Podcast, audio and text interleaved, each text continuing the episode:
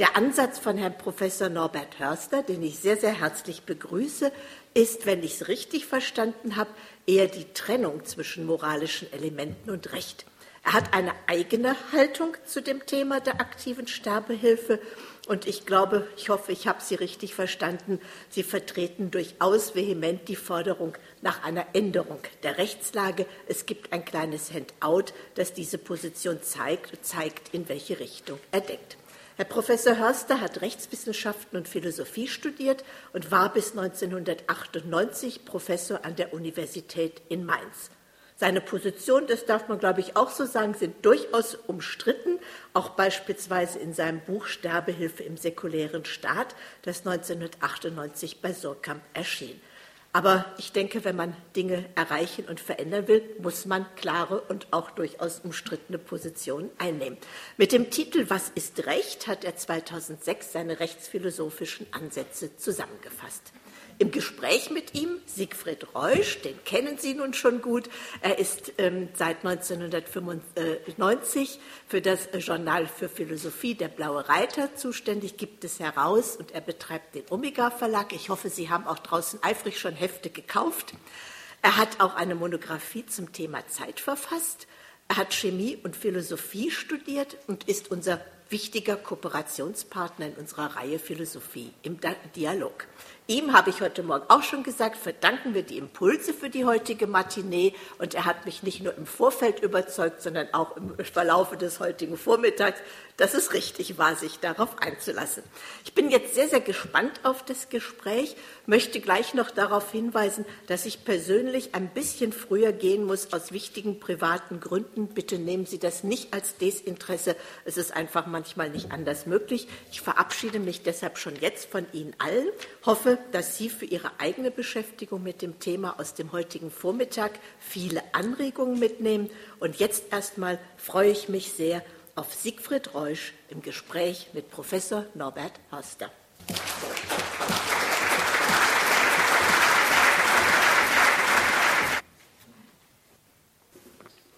Unser Thema heute, das Recht auf Leben und die Freiheit zu sterben.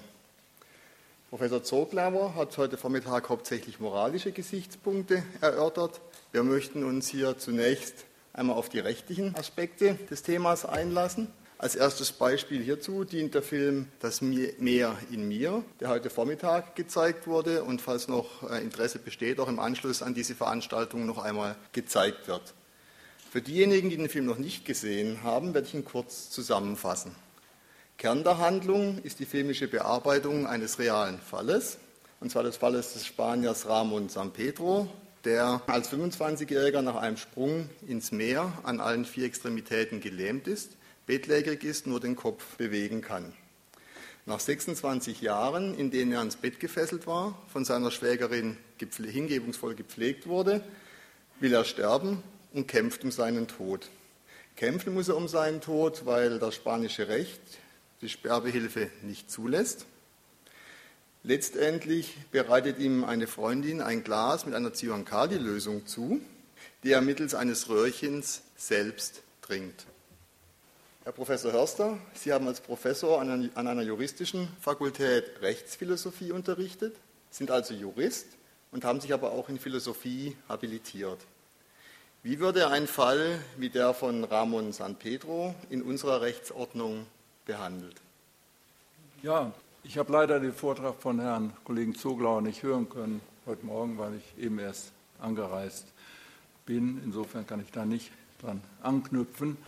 In unserer Rechtsordnung ist es so, dass äh, es gar keine explizite Regelung im Strafgesetzbuch für die Sterbehilfe gibt, sondern dass Sterbehilfe einfach als ein Fall einer Tötung auf Verlangen angesehen wird.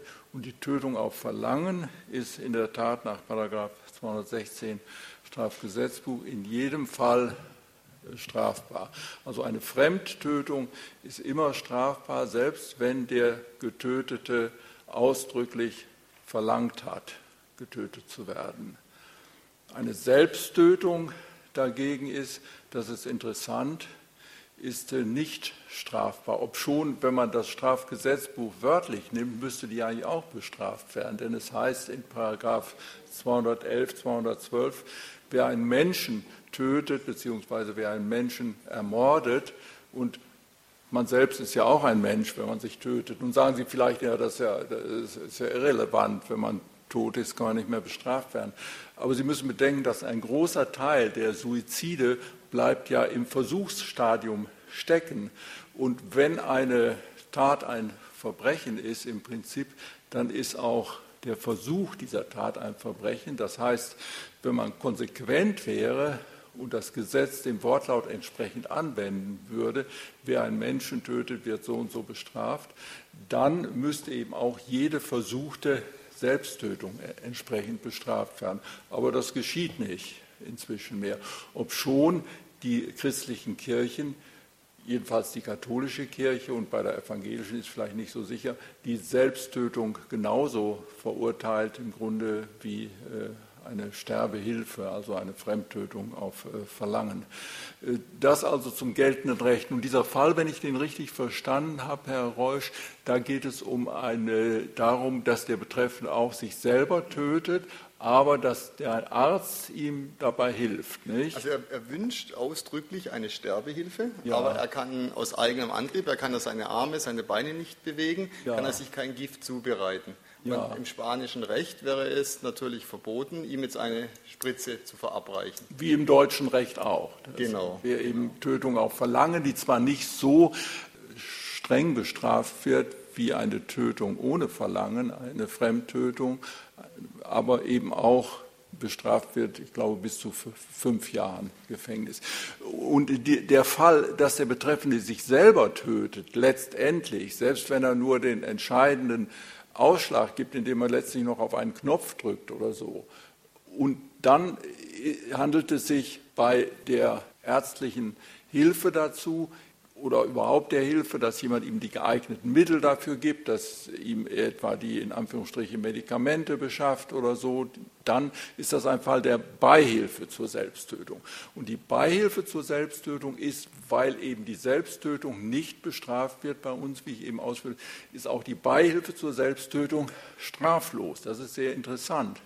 Und schon da kann man fragen, ist das eigentlich sehr konsequent? Ich meine, ist das eigentlich ethisch gesehen so ein Unterschied, ob der Arzt nun einem schwer Kranken, der unheilbar leidet und der selber sterben möchte, der in seinem Leben keinen Sinn sieht, ob der Arzt für den alles vorbereitet, sodass der letztlich nur noch auf einen Knopf zu drücken braucht und dann kommt eben das tödliche Gift in seinen Körper, dann ist der Arzt strafbar. Oder ist das so ein großer Unterschied zu dem Fall, dass der Arzt ihm die tödliche Spritze setzt und damit der Arzt selber der Täter ist und nicht nur derjenige, der Beihilfe übt. In dem Zusammenhang muss man allerdings noch auf Folgendes hinweisen die Beihilfe zur Fremdtötung generell, egal unter welchen Umständen, eben auch im Fall der äh, Sterbehilfe bei einem schwer und unheilbar Leidenden. Die Beihilfe, wie ich sagte, ist zwar straflos, aber es ist sehr umstritten, wie weit die standesmoralisch für einen Arzt verantwortbar ist. Und da gibt es äh, von der äh, Bundesärztekammer sehr deutliche Deklarationen, dass äh, eine Beihilfe zur Selbsttötung in jedem Fall der ärztlichen Standesmoral widerspricht. Aber irgendwelche Folgen hat das im Grunde nicht. Und das ist auch eine offene Frage. Es gibt da durchaus Ärzte, die das machen, die dazu bereit sind und die da keine Bedenken haben. Also sprich, man könnte einem Arzt die Approbation nicht entziehen in einem solchen Falle? Meines Wissens nicht, nein. Jetzt ist es natürlich in, beim Thema Sterbehilfe, gibt es immer diese grundsätzlichen verschiedenen Fragen. Im Fall Ramon San Pedro ist klar bei Verstand. Er ist aufgeklärt, er ist über die Folgen seines Handelns sich vollkommen im Klaren. Es stellt sich die Frage, wie beurteilt man einen Fall, wenn Ramon San Pedro jetzt äh, seit zehn Jahren ein Koma-Patient wäre? wenn er eine Patientenverfügung verfasst hätte, in der eben stehen würde, wenn er nach zehn Jahren noch immer nicht aus dem Koma erwacht, er Sterbehilfe haben möchte, wie würde man so einen Fall beurteilen? Weil hier kann er ja nicht aktiv trinken. Wie gesagt, bei Ramon San Pedro ist in dem Sinne eigentlich eher ein assistierter Selbstmord, denn eine Sterbehilfe, weil er selber aktiv trinkt. Und Sterbehilfe ist ja jetzt nicht nur dieses Helfen im Sinne des Gift anreichen, sondern tatsächlich um dieses, wenn man die aktive Sterbehilfe nimmt, um das Verabreichen des Giftes direkt. Ja, also um das nochmal sehr deutlich zu sagen, nach dem derzeit bei uns geltenden Recht ist jegliche aktive Sterbehilfe strafrechtlich verboten und wird bestraft. Wird bestraft wie jede beliebige Tötung auf Verlangen. Bei der passiven Sterbehilfe hat sich ein Wandel vollzogen in den letzten Jahren und Jahrzehnten. Die wurde früher auch allgemein bestraft. Eine Regelung dafür gibt es nicht. Aber da ist man inzwischen so weit, dass man in den meisten Fällen die Gerichte das äh, tolerieren. Also passive Sterbehilfe liegt dann vor, bei einer Sterbehilfe durch Unterlassen, das heißt durch Unterlassen einer möglichen lebensverlängernden Behandlung. Wenn also der Betroffene, der Patient sagt, ich lehne in diesem Stadium, in dem ich mich befinde, eine Behandlung der und der Art, die mein Leben verlängern könnte, ab, dann darf der Arzt, ja eigentlich muss der Arzt sogar diesem Verlangen stattgeben und darf die Behandlung nicht vornehmen, selbst wenn dann dieser Behandlungsverzicht unmittelbar zum Tode führt. Das ist also die sogenannte passive Sterbehilfe. Und lassen Sie mich jetzt noch etwas Grundsätzliches sagen. Bisher haben wir weitgehend gesprochen über das derzeit geltende Recht. Als äh, Rechtsphilosoph, der ich in meiner aktiven Zeit war, interessiert mich eben besonders die Frage der Rechtsethik. Das heißt, ist dieses derzeit geltende Recht wirklich legitim und vertretbar?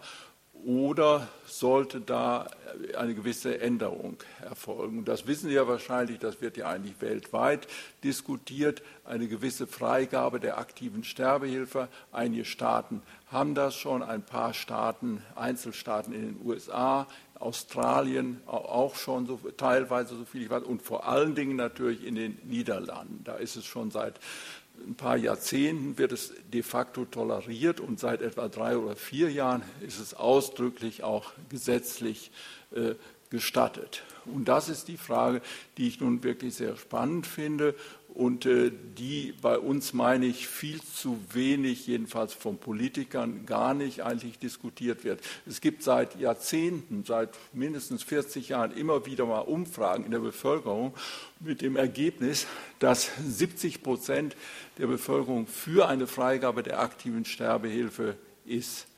Äh, das ist natürlich kein Grund, das jetzt von heute auf morgen zu machen. Die Bevölkerung kann natürlich äh, unaufgeklärt sein da oder von falschen Voraussetzungen ausgehen.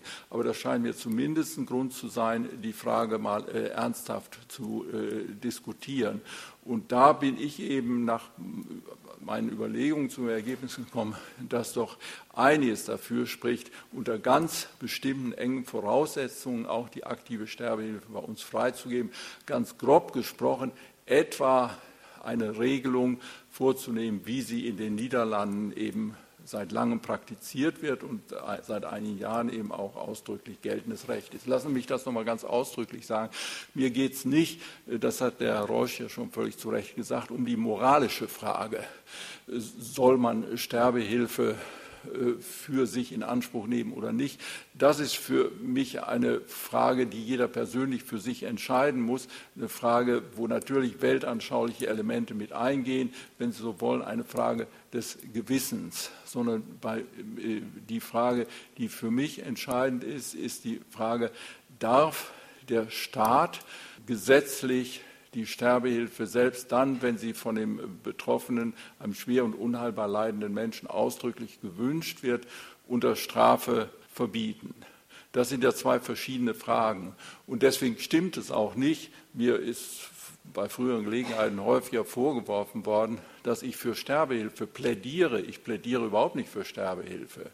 Ich plädiere für die strafrechtliche Freigabe der Sterbehilfe unter bestimmten Bedingungen, das ist ganz etwas anderes. Ob ich selber Sterbehilfe in Anspruch nehmen würde, weiß ich nicht. Und wenn, dazu würde ich mich gar nicht äußern. Das soll jeder für sich entscheiden, wie er will.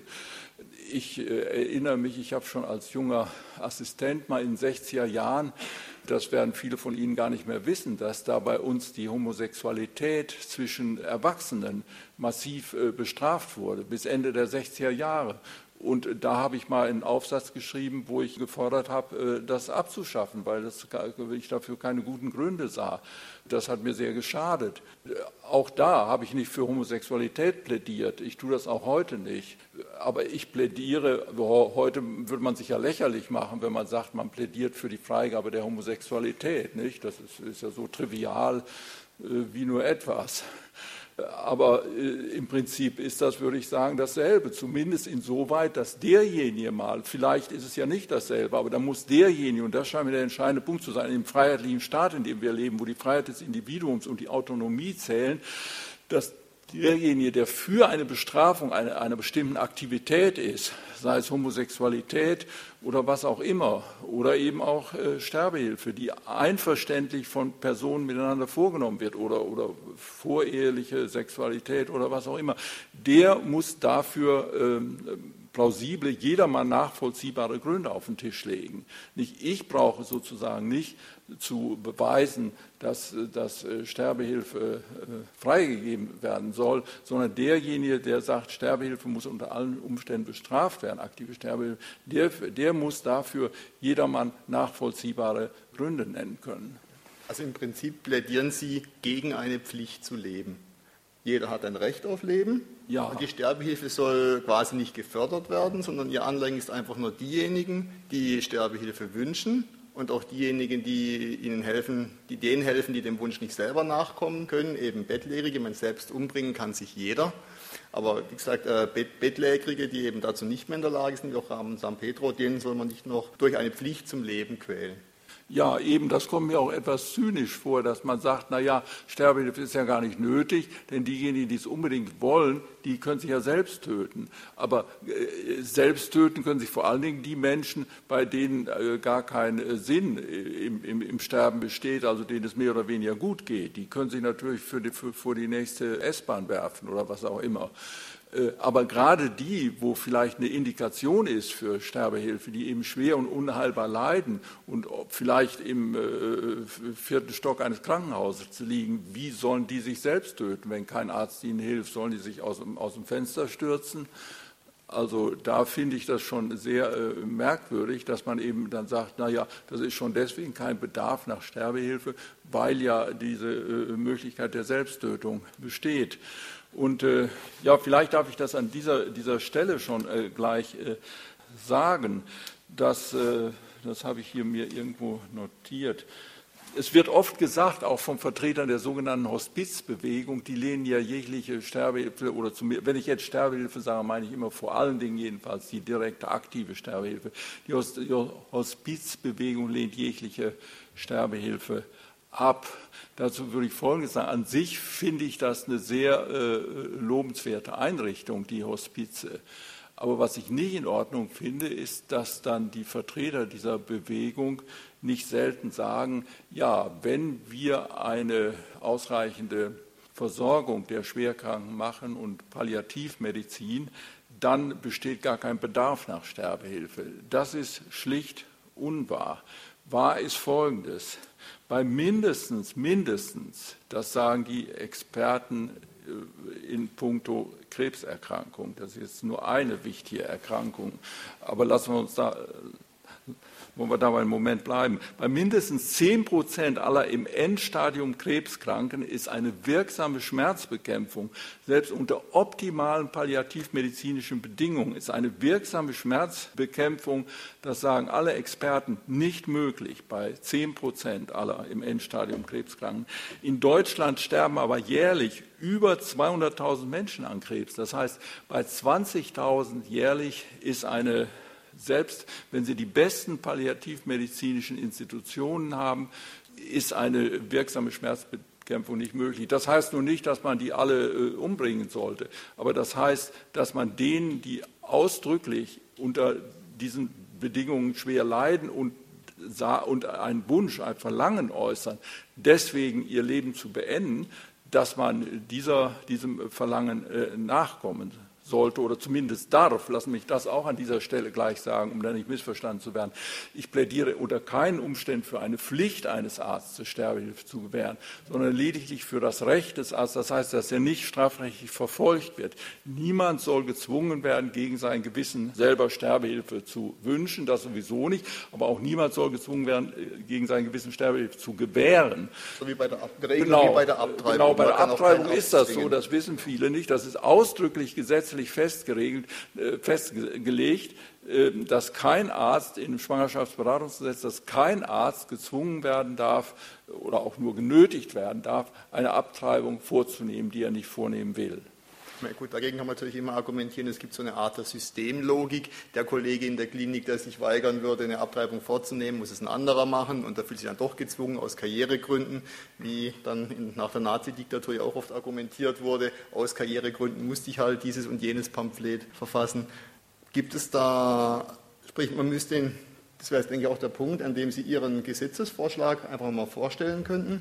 Und gibt es auch eine Möglichkeit, tatsächlich äh, solche Bedenken auszuräumen, dass man ein Arzt eventuell doch aus Karrieregründen sich gezwungen fühlen könnte? Ja, das würde ja voraussetzen, dass wirklich in der Ärzteschaft praktisch jeder der Meinung ist, man sollte Sterbehilfe gewähren. Aber ich denke, da ist die Ärzteschaft gespalten. Ich könnte mir denken 50 zu 50 oder so, wie ähnlich wie auch im Fall der Abtreibung. Und äh, mir sind keine Fälle aus dem Abtreibungsbereich bekannt, dass da Ärzte auch nur indirekt äh, genötigt werden. Im Übrigen in, besteht in den Niederlanden auch keinerlei Pflicht, ärztliche Standespflicht etwa, das ist weit davon entfernt. Übrigens, was viele nicht wissen, ich kenne mich in den Einzelheiten der niederländischen äh, Regelung auch nicht aus, erst recht nicht mit der niederländischen Praxis. Das ist nach wie vor, da gibt es auch Gegner in den Niederlanden natürlich. Das ist aber innerhalb der äh, Politiker und auch innerhalb der Gesamtheit Gesamtbevölkerung eine Minderheit. Und die Mehrheit ist überzeugt, dass sich das System bewährt hat und dass es so bleiben soll. Aber in den, in den Niederlanden ist es zum Beispiel so, das haben äh, empirische Untersuchungen gezeigt, dass von dem Verlangen nach Sterbehilfe, das äh, Patienten äußern, wird nur ein Drittel erfüllt. Also die Ärzte geben nur ein Drittel diesem Verlangen, dieses Verlangens nach ein Drittel der Fälle. Das heißt, dass die Ärzte durchaus jeden Einzelfall dann prüfen, ob die Voraussetzungen einer Sterbehilfe vorliegen. Nun, was sind die Voraussetzungen? Nach meiner Sichtweise, und so viel ich weiß, ist die Regelung in den Niederlanden nicht viel anders, ist die wichtigste Voraussetzung, dass ein schweres, unheilbares Leiden vorliegt. Und die, und die zweite Voraussetzung, dass ein ausdrückliches Verlangen, ein ausdrücklicher Wunsch des äh, Patienten vorliegt. Da kann man dann noch weiter darüber reden, ob in ganz seltenen Ausnahmefällen unter Umständen auch ein nur mutmaßlicher Wunsch, der nicht geäußert werden kann, wenn der Patient eben gar nicht fähig ist, sich zu äußern. Da kommen wir vielleicht gleich noch zu. Aber im Prinzip muss jedenfalls ein ausdrückliches Verlangen des Patienten vorliegen. Nun, warum, warum diese Einschränkung schwer und unheilbares Leiden? Man könnte ja sagen, ja, warum, äh, lass uns doch die Tötung auf Verlangen einfach freigeben und äh, diesen Paragraph 216 wir haben Streichen, da wäre ich strikt dagegen. Das kann ich Ihnen an einem ganz einfachen Fall zeigen, warum das nicht geht.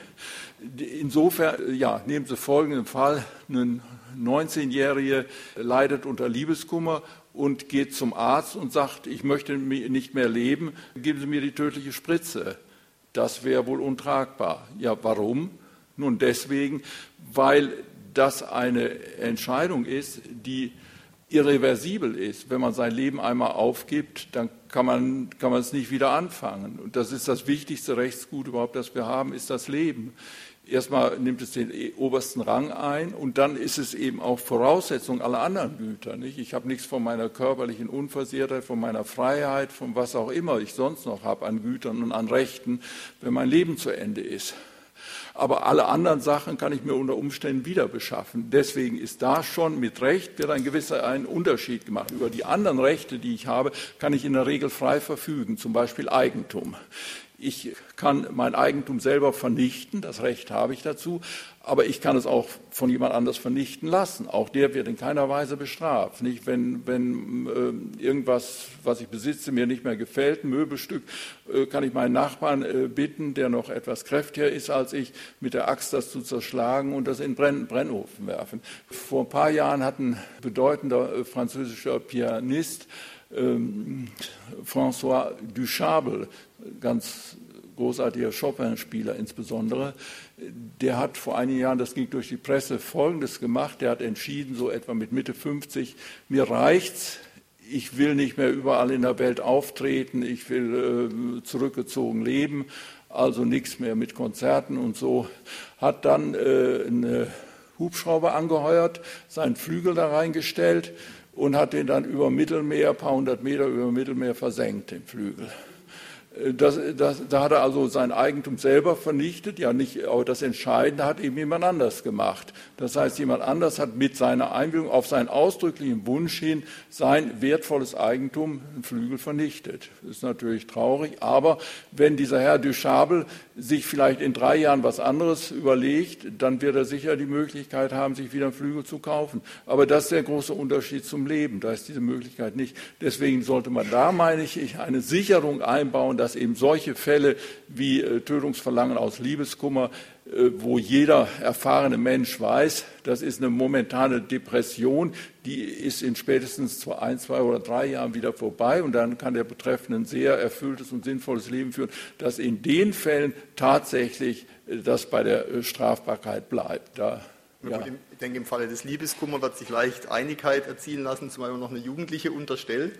Jetzt gibt es aber auch diese Altersdepressionen, dass Menschen, die schwer krank sind, allein schon aufgrund der Tatsache, dass sie ihren Angehörigen zur Last fallen, tatsächlich auch psychische Probleme bekommen. Also jetzt weniger mit ihrer eigenen Lage, sondern mehr mit der Tatsache, dass sie auf Hilfe anderer angewiesen sind. Jetzt, äh, also beim niederländischen Recht werden schwere psychische Erkrankungen auch, fallen auch unter Sterbehilfe, also unter das Sterbehilfegesetz natürlich auch unter strengen Auflagen.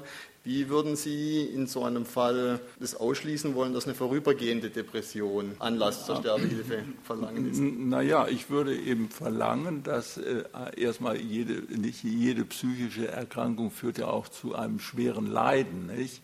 Einige sicher. Also erstmal müsste ein schweres Leiden vorliegen und dann müsste das unheilbar sein. Nicht? Das heißt, es müsste keine Chance bestehen, das zu verbessern. Sprich, Paradebeispiel eben äh, Krebserkrankung im Endstadium. Da kann man mit Sicherheit grenzender Wahrscheinlichkeit sagen, das wird nicht mehr besser werden, das wird nur schlimmer werden.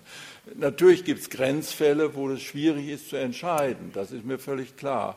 Aber da sollte man dann eher vorsichtig sein. Aber es gibt eben auch Fälle, wo es unzweifelhaft ist, dass eine schwere Erkrankung vorliegt und dass sie auch unheilbar ist und dass der Zustand sich eben nicht verbessern wird. Und das würde ich schon zur unabdingbaren Voraussetzung machen. Eben um alle Fälle, sicher, dieser Fall der Tötung aus Liebeskummer ist ein anderer Extremfall, wo jeder sofort sagt, nein, das kann ja nicht sein. Und das zeigt aber immerhin, dass die normale, in Anführungsstrichen, Tötung auf Verlangen weiter verboten bleiben muss. Natürlich gibt es dann Fälle, wo man schwanken kann, Grenzfälle, aber die gibt es bei jeder rechtlichen Regelung. Die haben zum Beispiel bei Töten aus Notwehr. Ich da, aus Notwehr, das wissen Sie ja alle, da dürfen Sie jemanden töten. Nicht? Wenn das nötig ist, wenn es nötig ist, um ein eigenes Rechtsgut zu sichern, ja, was für ein Rechtsgut? Die meisten Leute denken, das muss das Leben sein. Also Sie dürfen jemanden nur töten, wenn der ihr Leben bedroht. Das stimmt aber nicht. Im Prinzip dürfen Sie den auch töten, wenn er ein anderes Rechtsgut bedroht. Äh, wenn der in ihr Haus einbrechen will oder so. Und immer vorausgesetzt, dass das die einzige Möglichkeit ist, diesen Angriff auf ihr, ihr Recht, ihr Rechtsgut, sei es Leben oder Eigentum, was auch immer, zu verhindern. Aber wenn Sie jetzt einen Extremfall nehmen, wenn jemand Extremfall ist, zum Beispiel, haben die Juristen mal lange diskutiert früher, wenn ein äh, alter, gebrechlicher Mann sitzt in seinem Garten im, im Lehnstuhl und ein, und ein, Jugendlicher klaut Äpfel von seinem äh, äh Baum. Und den kann der nicht da, äh, der kann selber nicht mehr aufstehen. Der Eigentümer kann, das Einzige, was er machen kann, das zu verhindern, ist, dass er den vom Baum schießt. Ja, das wäre etwas extrem, nicht? Aber wo, gut, da würde jemand sagen, das geht nicht, das kann nicht von Notwehr gedeckt sein, um seine Äpfel zu schützen, jemanden, jemanden zu töten. Aber Stößt gegen den Verhältnismäßigkeitsgrundsatz. Dann. Ja, aber wo fängt es an? Nicht? Darf, ich, nicht, darf eine Frau, die äh, bedroht wird, vergewaltigt zu werden und die das nur dadurch verhindern kann, dass sie den Vergewaltiger tötet, darf die das? Ich würde sagen, ja. Da darf jemand, um einen Bankeinbruch zu verhindern, immer vorausgesetzt, dass es mit äh, geringfügigen Mitteln nicht geht. Das ist immer der Fall. Sie dürfen auch jemanden, der ihr Leben bedroht, nicht töten, wenn sie der Stärkere sind und der gar keine Waffe hat und so, dann äh, geben Sie ihm einfach ein paar Faustschläge, das reicht. Aber vorausgesetzt, äh, man kann das Rechtsgut nur durch eine Tötung des Angreifers äh, schützen wie wichtig muss das Rechtsgut dann sein? Nicht? Ein Bankeinbrecher darf man sicher töten, wenn es anders nicht geht. Weil für die Erstaun das Erstaunliche ein Bankeinbruch, der bestenfalls Sachschaden ja. zur Folge hätte. Ne? Ja, aber das ist nach geltendem Recht ist das so, nicht? Wie gesagt, es ist nicht so, dass eine Tötung nur zulässig ist, wenn das Leben bedroht ist. Also wenn wir schon gerade bei den Widersprüchen sind, es gibt ja auch die, das geltende Recht, es gibt auch die Form der indirekten Sterbehilfe. Sie haben vorhin die Palliativmedizin angesprochen, sprich die Schmerzbekämpfung. Nun ist es ja so, dass ich ab einer gewissen Form der Schmerzbekämpfung durchaus mit Nebenwirkungen der Schmerzmittel zu kämpfen habe. Sprich, äh, man, hat, man ist das sehr schnell bei fast gar letalen Dosen. Also manche sprechen davon von der terminalen Sedierung als Stichwort. Das ist ja im, also als Unterschied zur passiven Sterbehilfe nicht strafbar. Ja, das ist richtig ob schon eigentlich wieder ähnlich wie auch bei der Selbsttötung, wenn man das Gesetz wörtlich nimmt, ist die sogenannte indirekte Sterbehilfe eben auch eine aktive Sterbehilfe, nur keine direkte, sondern eine indirekte. Lass mich kurz erläutern, was heißt überhaupt indirekte Sterbehilfe? Indirekte Sterbehilfe ist eben wie die, die bisher war immer von der direkten gesprochen, das heißt, dass man einen anderen etwa durch Standardfall, einen Arzt durch eine Spritze tötet. Gut, indirekte Sterbehilfe besagt im Grunde dasselbe, dass auch durch aktives Tun jemand getötet wird, der Patient beispielsweise im Fall der Sterbehilfe, aber dass der Tod nicht das Ziel ist des äh, Handelnden, also des Arztes, sondern dass das Ziel ist die Schmerzbekämpfung und dass der Tod nur also ein, äh, eine Beschleunigung des Todes insbesondere in Kauf genommen wird als Nebenwirkung, dass man nicht, den, nicht der, dem Verlangen des Patienten nachgibt, wenn der sagt, ich möchte getötet werden, das wäre dann direkte Sterbehilfe, sondern wenn der sagt, ich möchte, dass meine Schmerzen gedämpft werden, wenn man dann eine besonders hohe Dosis Morphium gibt, dann führt das eben zum Abklingen der Schmerzen, aber gleichzeitig dazu, dass der Tod jedenfalls beschleunigt wird. Und eine Beschleunigung des Todeseintritts ist eben auch eine Tötung. Das wird aber generell zugelassen und von der Rechtsprechung, das hat sich so im Laufe der Zeit herausgebildet, früher vor Jahrzehnten noch wurde das auch ganz strikt bestraft, heute nicht mehr. Und das scheint mir auch eine gewisse Inkonsequenz zu sein, schon deswegen, weil sie äh, worin besteht der Unterschied? Der besteht darin, welche Intention der Arzt hat. Ob seine Intention ist, als selbst, als Ziel sozusagen zu töten, oder ob die Intention ist, Schmerzen zu bekämpfen und der Tod ist aber die Folge davon und wird sozusagen bewusst in Kauf genommen. Ja, wie wollen Sie das im Einzelfall dem Arzt beweisen, ob er das eine oder das andere als Ziel gehabt hat oder was der Patient, der darum bittet, letztlich als Ziel gehabt hat? Insofern kann man auch sagen, da darf man sich nicht vertun, das wird oft so hingestellt von den Politikern, auch sofern die sich überhaupt mit der Thematik befassen als ob es in Deutschland sozusagen äh, ganz selten wäre, dass mal äh, aktive Sterbehilfe, illegale und auch illegitime geübt würde. Da gibt es ja gelegentlich Fälle von, von Krankenschwestern oder so, die dann äh, großen Aufruhr machen, mit Recht, wo es auch gar nicht angebracht war, Sterbehilfe. Aber diese Fälle, in denen Ärzte das sozusagen unter der Decke tun, im Einvernehmen mit ihren Patienten, die sind nach allem, was man weiß, mindestens so häufig wie die legalen Fälle in den Niederlanden, nur wird darüber nicht geredet. Ich meine, die Frage, die sich hier stellt, was der Vormittag auch schon aufgetaucht ist, ist diese Grenze zwischen passiver und aktiver Sterbehilfe, die ja auch sehr fließend ist. Es gab den Fall der Patientin Terry Schiavo in den USA, wo sich auch selbst der Präsident dann versucht hat, noch ein Notgesetz zu machen. Die Frau war mehrere Jahre komatös, sprich wurde über eine Magensonde ernährt. Ihr Mann äh, wünschte nach Jahren dann, dass die Frau sterben würde. Er sagte, es wäre auch ihr Wunsch. Alle Angehörigen waren der Meinung. Dann gab es ein ewiges Hin und Her. Man hat letztlich, man hat dann mehrfach der Dame die Magensonde gezogen. Dann gab es wieder einen Gerichtsentscheid. Dann wurde die Magensonde wieder eingesetzt jetzt eine Magensonde ziehen, ist ja, fällt ja eigentlich unter passive Sterbehilfe. Andererseits, selbst wenn ich die Magensonde lasse und bloß nichts mehr reingebe, muss ich, ist, ja, ist ja auch eine Form des Tuns, ist ja auch eine Form der Entscheidung. Natürlich ist immer theoretisch, was ist beabsichtigt, wie Sie richtig sagen. Die Diskussion ist immer theoretisch, weil man niemand ins Hirn gucken kann, beziehungsweise noch nicht. Aber äh, wo, wo setzt man jetzt eigentlich hier dann letztlich genau die Grenze? Ja, das ist völlig unklar. Man darf nicht, ja nicht meinen als juristischer Laie, das wäre alles geregelt. Da ist überhaupt nichts geregelt. Ich sagte ja eben, es gibt keine Regelung der Sterbehilfe. Und man, äh, geregelt ist nur, dass die aktive, direkte Sterbehilfe, dass die äh, strafbar ist, weil die Untertötung auf, auf Verlangen fällt.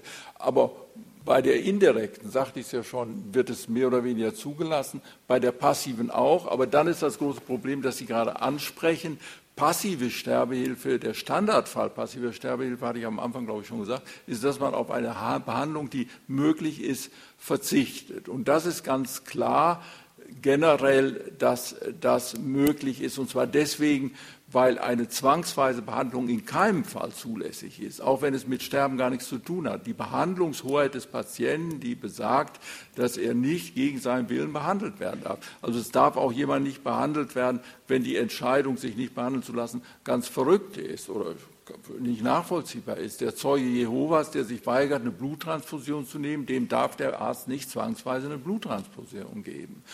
Aber die, die heiklen Fälle, und die hat Herr Reusch gerade angesprochen, sind die, dass eine schon bestehende Behandlung, die durch einen Apparat etwa, dass die abgebrochen wird, dass der Patient wünscht, dass die abgebrochen wird. So, was ist das jetzt? Ist das passive? Der Patient sagt, ich will sterben und will deswegen von der Herz-Lungen-Maschine oder was auch immer was gerade, woran er gerade angeschlossen ist. Machen Sie mich davon los, damit ich sterben kann. Ist das jetzt passiv, und der Arzt tut das, ist das jetzt passive Sterbehilfe, könnte man sagen, Verzicht auf eine weitere Behandlung? Oder ist das aktive Sterbehilfe, weil diese äh, Beendigung der Behandlung ja durch ein aktives Tun geschieht. Der drückt ja zumindest auf irgendeinen Knopf, damit die Herz-Lungen-Maschine steht. Also durch Handeln. Ja, das ist völlig ungeklärt und unter den Rechtswissenschaftlern umstritten. Die Gerichte entscheiden mal so, mal so. Das ist ganz, ganz beliebig. Sie haben gerade die Zeugen Jehovas angesprochen. Es ist ja tatsächlich, also auch wenn wir gerade bei den rechtlichen Aspekten sind, so, dass es Ärzte gibt, die sagen, ich, über, ich operiere keine Zeugen Jehovas. Ich empfinde es einfach für mich als persönliche Unmöglichkeit, wenn die kein Blut nehmen. Also es gibt Operationen, Herzoperationen, Hüftgelenksoperationen, wo die Wahrscheinlichkeit der Blutgabe sehr groß ist. Ich operiere niemanden, der sagt, den ich so leicht helfen könnte, den ich so leicht vom Sterben retten könnte. Es gibt Ärzte, die trotzdem gegen den erklärten Willen des Patienten Blut geben. Und da ist noch kein Urteil, ich hoffe, also Sie korrigieren Sie mich, wenn stimmt, bekannt, äh, wo ein Arzt dafür verurteilt wurde, obwohl er gegen den Willen des Patienten Blut gegeben hat. Und es gibt die Möglichkeit des Sterbenlassens. Und das ist der Grund, warum sich äh, die Patienten, äh, die Ärzte dann mitunter tatsächlich weigern zu operieren, weil sie sagen, jemanden, jemanden so sterben zu sehen, das ist auch eine Zumutung für das Pflegepersonal. Wie beurteilen Sie dieses naja, ich würde sagen, nach geltendem Recht ist es eigentlich so, dass jede Behandlung, die, nie, lass mich anders sagen, wenn der Patient in einem urteilsfähigen und aufgeklärten Zustand ist und bei Sinnen ist und genau weiß, was seine Lage ist und was ihm droht, wenn er die Behandlung verweigert, wenn er dann trotzdem die Behandlung verweigert, dann darf der Arzt sie nicht vornehmen, sonst ist das eine Körperverletzung. Der Arzt darf auch, wenn Sie eine Blinddarmentzündung haben und jeder Arzt sagt, wenn die nicht in den nächsten 24 Stunden operiert wird, dann werden Sie dran sterben. Und eine Blinddarmoperation ist natürlich ziemlich harmlos, wie jeder weiß. Und wenn Sie alle Konsequenzen durchdenken, Ihnen das völlig klar ist und, und Sie sagen, aus welchen Gründen auch immer, weltanschaulich oder so, ich will nicht operiert werden, dann darf der Arzt das nicht. Dass das oft geschieht, ist klar. Aber ich meine, wo kein Kläger, da kein Richter. Nicht? Nachher ist der Patient vielleicht froh drüber drüber. Und die Verwandten sind erst recht froh darüber. Das heißt, insofern wird die Staatsanwaltschaft gar nicht damit beschäftigt. Und genau jetzt haben Sie quasi das, das, Argument der Gegner auch gleich mitgebracht. Nachher ist der Patient froh drüber. Das wäre jetzt ja. genau das Argument der Sterbehilfegegner, wie auch zum Beispiel Robert Spähmann sagt, Zuwendung statt Tötung. Weil der Patient ja. vielleicht einfach so, gerade also bei Depressionen doch eine ganz andere Lebensqualität hat. Das kann man nicht verneinen, dass es solche Fälle gibt. Und wie häufig die sind, weiß ich nicht. Aber es gibt natürlich auch die Fälle, wo der Patient weiter leidet und wo er wirklich sterben will und wo jeder weitere Tag für ihn eine Qual ist. Und jetzt ist natürlich die Frage, wie geht man dann mit solchen Sachen um, dass äh, man hat eine Patientenverfügung verfasst und äh, man ändert im Laufe der Zeit seine Meinung. Sprich, äh, ich weiß nicht, ich habe es auch schon viel im engen Verwandtenkreis erlebt, dass eine Form der Krankheit, ich gesagt, so möchte ich nicht leben. In dem Moment, wo die Leute dann tatsächlich diese Krankheit haben, sie plötzlich umdenken, sie ganz anders empfinden. Also das, man sagt, die Krankheit ändert den Menschen, ändert das Denken ja auch, ändert auch das Empfinden der Lebensqualität. Ja. Das ist sicher nicht unrealistisch, sondern das äh, würde ich auch annehmen, dass das nicht selten so ist. Aber da muss eben ganz klar gesagt werden, eine Patientenverfügung, die ich einmal erlassen habe, ob schriftlich oder wie auch immer, kann ich jederzeit widerrufen. Auch wenn sie schriftlich war, kann ich sie mündlich widerrufen. Also wenn ich schriftlich eine Patientenverfügung hinterlegt habe, dann kann ich schon am nächsten Tag, wenn der, wenn der Zustand eintritt, der in der Patientenverfügung, wenn ich da geschrieben habe, die und die Behandlung will ich nicht, und am nächsten Tag geschieht mir irgendwie ein Verkehrsunfall und ich komme in die Situation, dann kann ich äh, sagen, ohne weiteres, die Patientenverfügung gilt nicht, ich bin mit der, mit der, Behandlung doch zufrieden. Das heißt, es kommt immer darauf an, auf das Verlangen des Patienten und die Einwilligung des Patienten im Moment der Behandlung. Und die frühere Patientenverfügung ist nicht mehr als ein Indiz für den mutmaßlichen Willen. Die hat an sich nur dann Relevanz, wenn der Betreffende im Zeitpunkt der Behandlung bzw. der Gewährung der Sterbehilfe nicht mehr bei Sinnen ist, nicht mehr urteilsfähig ist, dann muss man ja irgendwie sich fragen, ja, was würde er denn vernünftigerweise sagen, jetzt von seinem eigenen Standpunkt aus, nicht, dass der Arzt seine eigene Wertung da reinträgt, sondern der Patient selber. Und wenn er dann ein Vierteljahr vorher ganz klar festgelegt hat, die und die Behandlung will ich nicht mehr, und er kann jetzt sich dazu nicht mehr äußern, dann muss man das für bare Münze nehmen, was er gesagt hat. Insbesondere, wenn er in der Zwischenzeit auch, wenn er in der Zwischenzeit zum Beispiel darüber mal mit seiner Frau gesprochen hat und gesagt hat, die an sich äh, tut mir das leid, finde ich, ich würde das heute nicht mehr machen, so eine Patientenverfügung, dann wird die dadurch aufgehoben. Dann kann die Frau das äh, dem Arzt mitteilen und dann ist das sozusagen ein Beweis dafür, dass der Patient jetzt, wo es darauf ankommt, nicht mehr dieses Verlangen hat. Also entscheidend ist immer der Zeitpunkt der Behandlung und man darf die Patientenverfügung nicht überbewerten. Das ist nur ein Indiz neben möglichen anderen mündlichen Aussagen, die er seinen Verwandten gegenüber oder Freunden gemacht hat. Also das, das Schlagwort der Versklavung durch die Patientenverfügung, dem würden Sie widersprechen? Ja, das sehe ich nicht, nicht. Wenn man sich klar macht, dass so eben die Rechtslage ist, wie ich es gerade geschildert habe und es gilt immer, ich sage es nochmal, was man im Moment jetzt der Behandlung, einer möglichen Behandlung will, beziehungsweise, wenn man da keinen Willen mehr hat oder äußern kann, was man zum letztmöglichen Zeitpunkt, als man noch bei Sinnen und urteilsfähig war, gewollt hat. Jetzt spricht auch, ich ziehe immer gern Robert Spemmer, also die Extremposition immer gern vertritt. Der spricht dann immer über das Arzt-Patienten-Verhältnis. Er sagt, wenn der Arzt mit der Pistole kommt, sind so Schlagwörter von ihm. Oder er argumentiert auch gerne, dass das Arzt-Patienten-Verhältnis ja dadurch gestört ist, dass ich immer wüsste, mein, der Arzt könnte ja in seiner Diktion mein Mörder sein. Ja, also das kann ich schwer nachvollziehen, würde ich sagen. Wenn man wirklich äh, das zur Voraussetzung macht, dass ein Verlangen, ein Wunsch des Patienten vorliegt, wie kann der Patient dann den Arzt, der dem Verlangen nachkommt, als Mörder ansehen? Also das äh, scheint mir etwas abstrus zu sein, muss ich sagen. Es gibt ja auch das Argument, dass man sagt, ja, das, sowas darf der Arzt prinzipiell nicht machen, weil der Arzt immer nur helfen oder heilen darf. Heilen, nicht der, ja, altes Hippokrates, der Arzt darf nur heilen. Ja, dann würde ich aber doch mal bitten, das mal konsequent zumindest durchzuziehen. Wie ist es denn der Arzt, der, der eine Abtreibung vornimmt, heilt er? Der Arzt, der Frauen sterilisiert, heilt er? Der Arzt, der Schönheitsoperationen vornimmt, das ist ja das Geschäft der Ärzte in den USA und bei uns wird es das auch immer mehr. Ist das Heilung, eine Schönheitsoperation? Heutzutage, wie viele schon 16-, 17-Jährige lassen sich ihren Busen vergrößern? Ist das Heilung? Das finde ich etwas zweifelhaft. Aber da wird überhaupt nicht drüber diskutiert und das da habe ich noch nie gehört, dass jemand gesagt hat, das müsste strafrechtlich verboten werden. Da gibt es übrigens nicht in, äh, durchaus Todesfälle als, als Folgen von, von solchen Schönheitsoperationen. Das ist kein, kein Einzelfall. Ein weiterer Schlagwort, das immer wieder auftaucht, ein besonders schwieriger Begriff ist auch die Menschenwürde, die ja durch das Grundgesetz auch geschützt wird als, als einer der obersten Verfassungsgrundsätze, wird durch, durch, ein, durch eine aktive Sterbehilfe die Menschenwürde Ihrer Meinung nach verletzt? Oder ja, anders formuliert, was, was ist eigentlich Menschenwürde im juristischen Sinne? Also das ist ein wahnsinnig vager Begriff, da kommt es immer darauf an, was man da reinlegt. Ich würde sagen, am ehesten kann man mit dem Begriff noch eine Bedeutung verbinden, die einigermaßen präzise ist, wenn man sagt, die, was die Menschenwürde ausmacht, ist die Autonomie oder die Selbstbestimmung des Einzelnen. Und wenn man es so versteht, dann äh, spricht eigentlich die Menschenwürde für die Zulassung der Sterbehilfe. Nicht immer gesagt bei Patienten, die das ausdrücklich wollen und wünschen.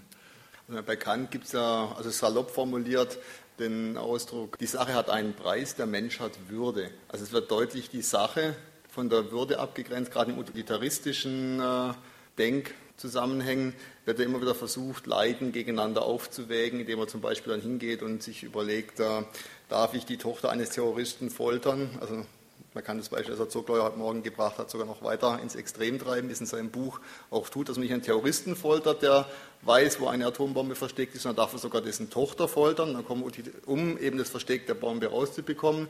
Und dann kommen Utilitaristen äh, tatsächlich zum Schluss, man darf. Und selbst für den Fall, dass, dass es nicht hilft, beziehungsweise dass man den Falschen erwischt hat, könnte man ja hingehen und dann äh, den, der Tochter Schadensersatz, also Art Schmerzensgeld bezahlen.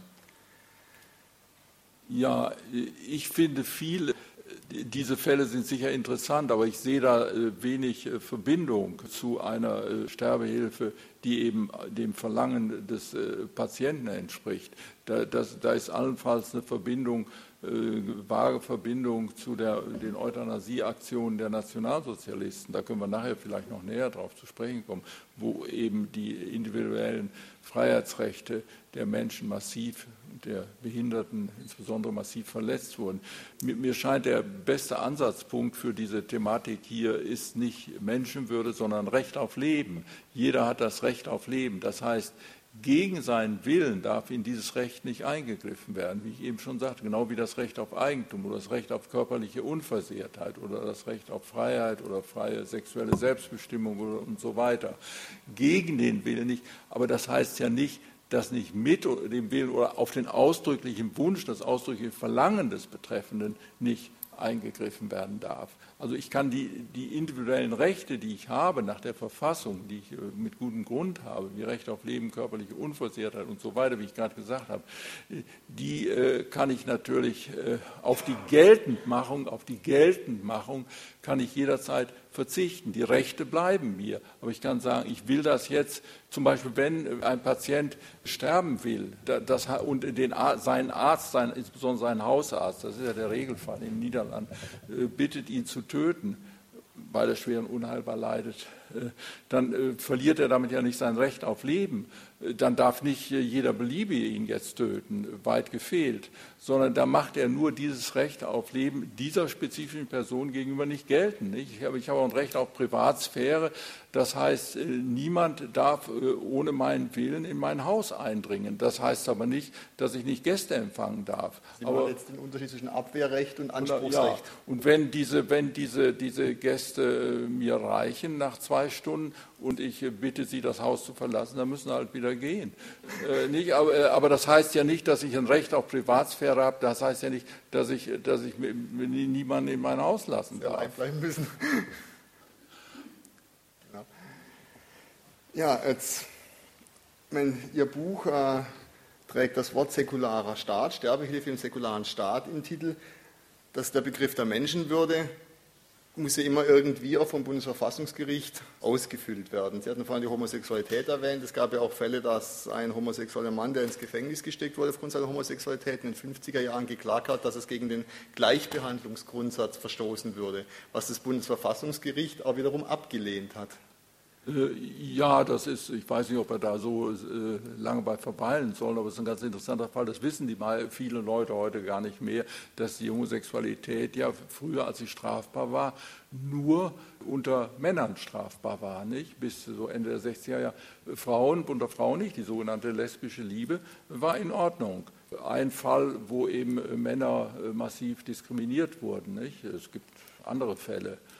Zum Glück ist diese Diskriminierung eben heute nicht mehr geltend. Ich habe es einfach nur vor dem äh, Hintergrund angesprochen. Heute scheint uns sowas relativ krass und es zeigt doch eigentlich auch, wie, wie relativ das Recht ist. Also Gegner warnen ja immer vor dem Dammbruch dass äh, der Sterbehilfe, dass wenn man sowas einmal zulässt, der Damm würde brechen, die im Rahmen einer zunehmenden Ökonomisierung auch unserer Gesellschaft muss man ja als Rechnen anfangen. Was, was nützt ein dementer Mensch?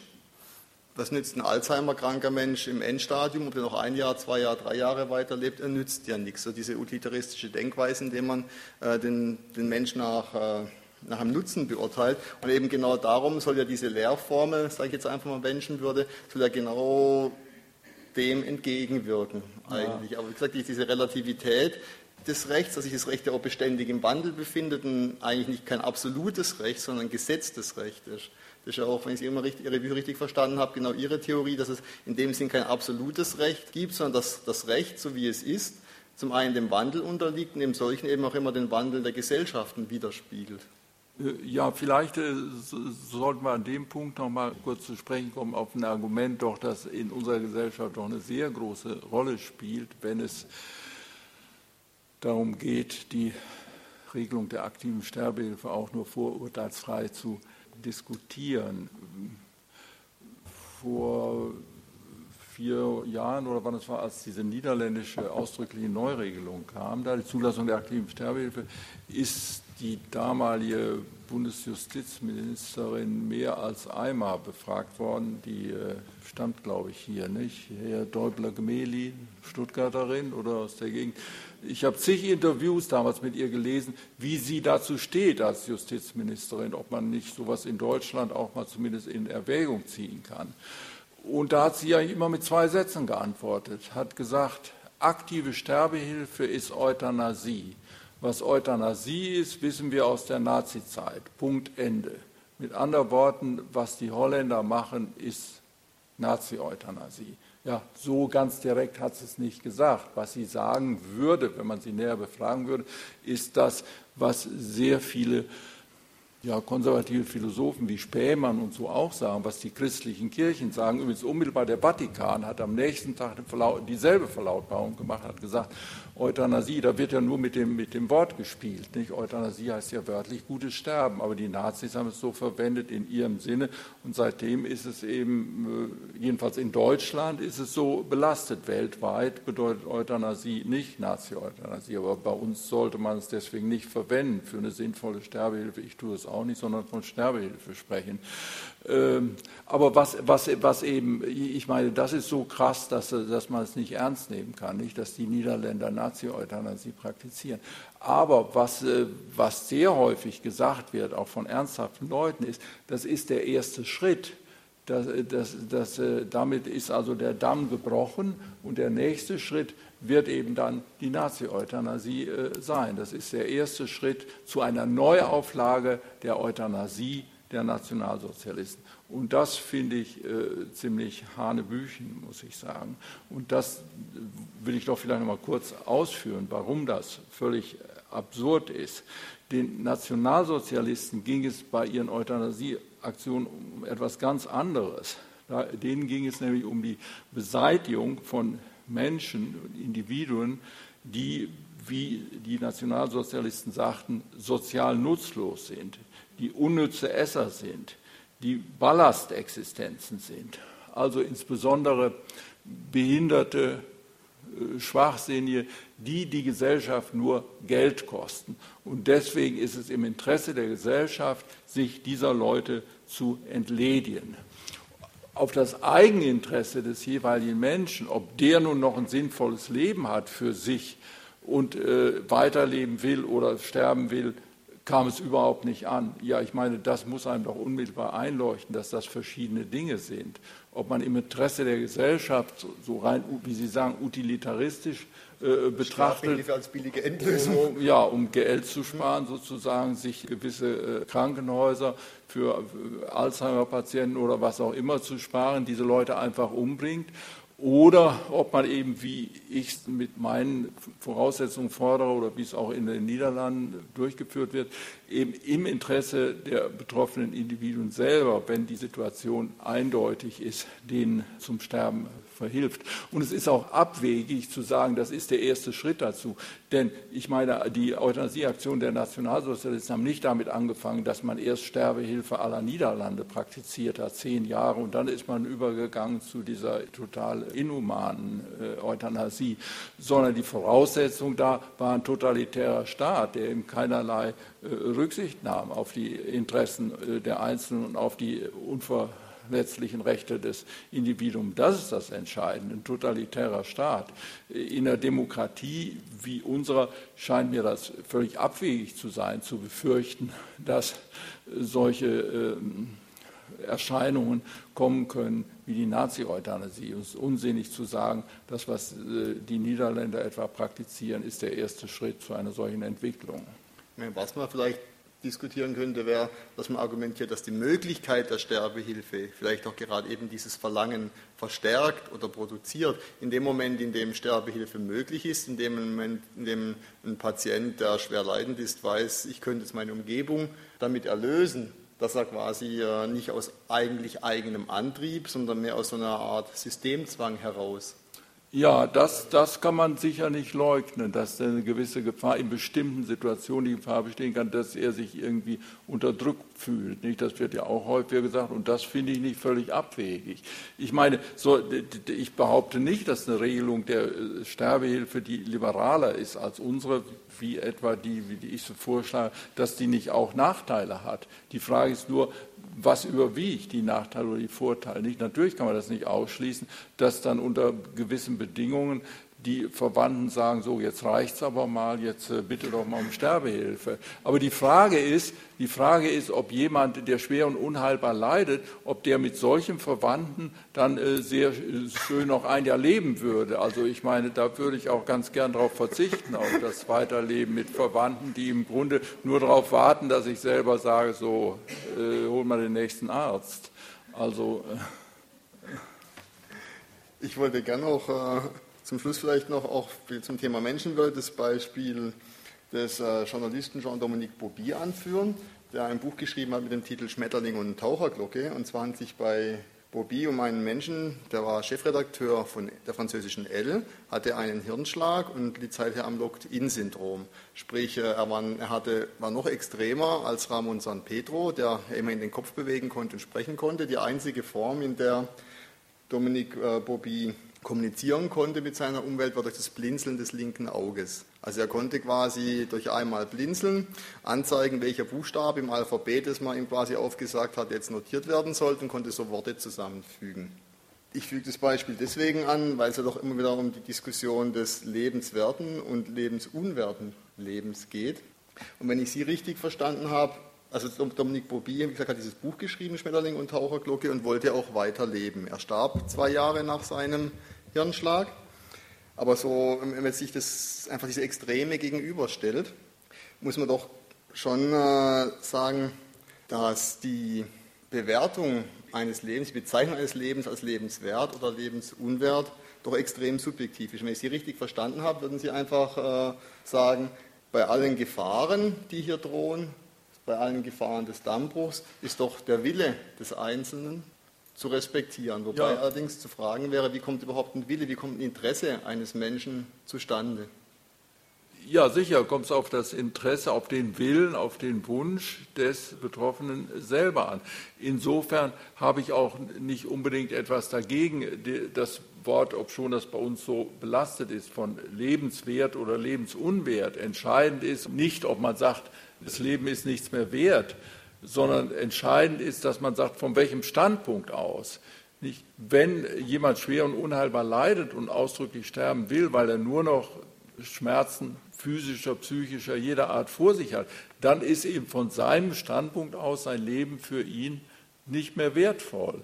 Und das heißt nicht, dass von außen her die Gesellschaft ihm das aufdrängen darf, ihr Werturteil. Das kommt immer auf das individuelle Werturteil des Betroffenen an. Und die Situation kann noch so hoffnungslos sein, und sinnlos von außen her gesehen. Wenn der Betreffende selber weiterleben will bis zum Ende, muss er unter allen Umständen die Möglichkeit und das Recht haben. Ja, auch, das habe ich ja gleich am Anfang gesagt, aus äh, weltanschaulichen Gründen. Natürlich darf der überzeugte Christ orthodoxe Katholik etwa unter keinen Umständen gezwungen, ja auch nicht indirekt genötigt werden, jetzt in irgendeiner Weise Sterbehilfe in Anspruch zu nehmen. Das wäre völlig unmöglich.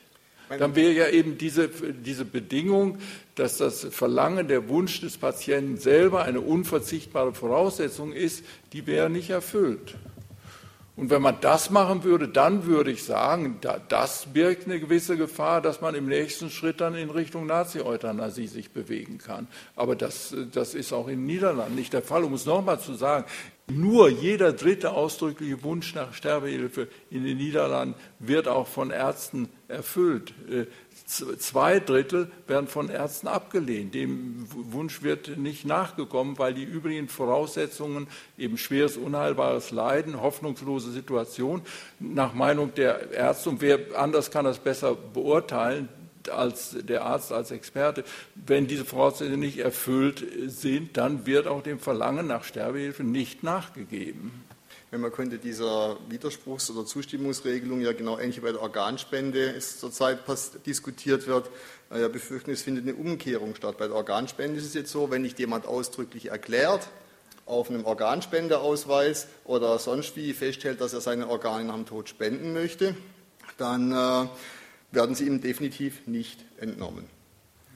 So, jetzt äh, gibt es zu wenig Spenderorgane. Aufgrund des Fortschritts der Medizin hat man mehr Möglichkeiten zu transplantieren. Man kann kompliziertere Fälle aussichtsreich transplantieren. Nun diskutiert man eben genau das Gegenteil, ob man das, die Regelung nicht umkehrt, dahingehend, dass man nur dann die Organe nicht entnommen bekommt, wenn man dem nicht ausdrücklich widerspricht. Also sprich, man braucht dann statt einem Organspendeausweis einen Antispendeausweis, eine Spendenverweigerung.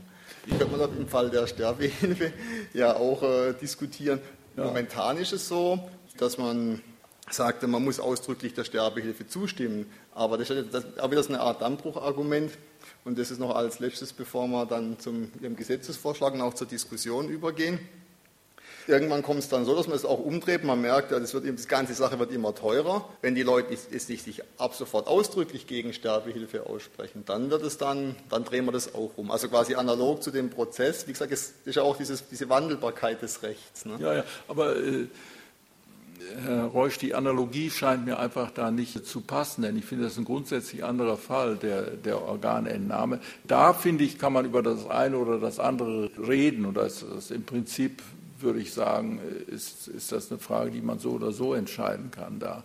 Äh, ob, ob eine Widerrufsregelung oder eine Zustimmungsregelung, einfach deswegen, weil der Betreffende da ja tot ist, ist das nicht ein erheblicher Unterschied, ob es darum geht, dass ich sterbe oder auch nur wie ich sterbe oder was mit meinem Leichnam gemacht wird. Also da sehe ich doch einen ganz entscheidenden Unterschied. Mhm. Also letztlich natürlich auch eine weltanschauliche Frage, ähnlich der Zeuge Jehovas. Ne? Ja. Gut, dann würde ich Sie zum Schluss einfach nochmal bitten, Ihren Gesetzesvorschlag, wie er auch ausgeteilt wurde, nochmal zu erläutern, dass man anhand dieser Erläuterung in die Diskussion einsteigen. Ja, ich glaube, das habe ich im Grunde schon gesagt. Nicht? Diese, ich habe, glaube ich, drei Voraussetzungen, soweit ich mich hier recht erinnere. Ich finde das jetzt gar nicht so schnell. Aber äh, bitte 167? Ah ja. Also erstens für Voraussetzungen für eine äh, Legalisierung der Sterbehilfe, wie äh, ich sie für unabdingbar halten würde, sind im Wesentlichen drei oder ja, nicht nur im Wesentlichen, überhaupt drei. Erste, schweres, unheilbares Leiden.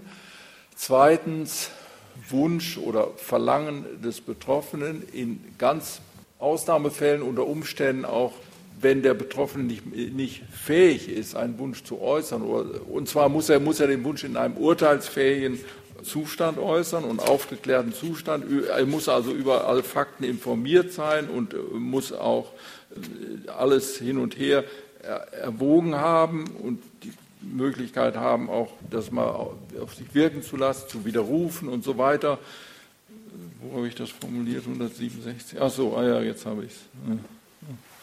Also nach reiflicher Überlegung und einem urteilsfähigen, über seine Situation aufgeklärten Zustand wünscht oder unter Umständen, das klingt nun vielleicht jetzt etwas gefährlich, wenn ich sage, es kann unter Umständen, wenn der Betroffene dazu nicht fähig ist, urteilsfähig ist im Moment und sich also dazu nicht kein eigenes Urteil bilden kann, dann kann es auch zulässig sein, aktive Sterbehilfe, wenn die Annahme berechtigt ist, dass er, wenn er fähig wäre, die Tötungshandlung ausdrücklich wünschen würde.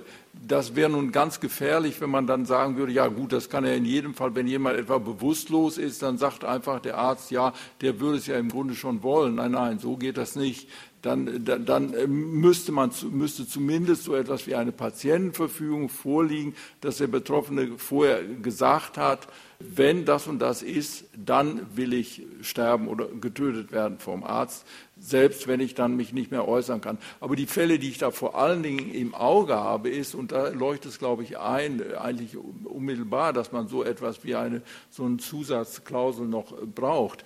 Nehmen Sie äh, schwerst geschädigte äh, Neugeborene, da gibt es bestimmte Krankheiten, dass die überhaupt keine Überlebenschance haben, dass die nach einem halben Jahr tot sind und ein halbes Jahr nur leiden.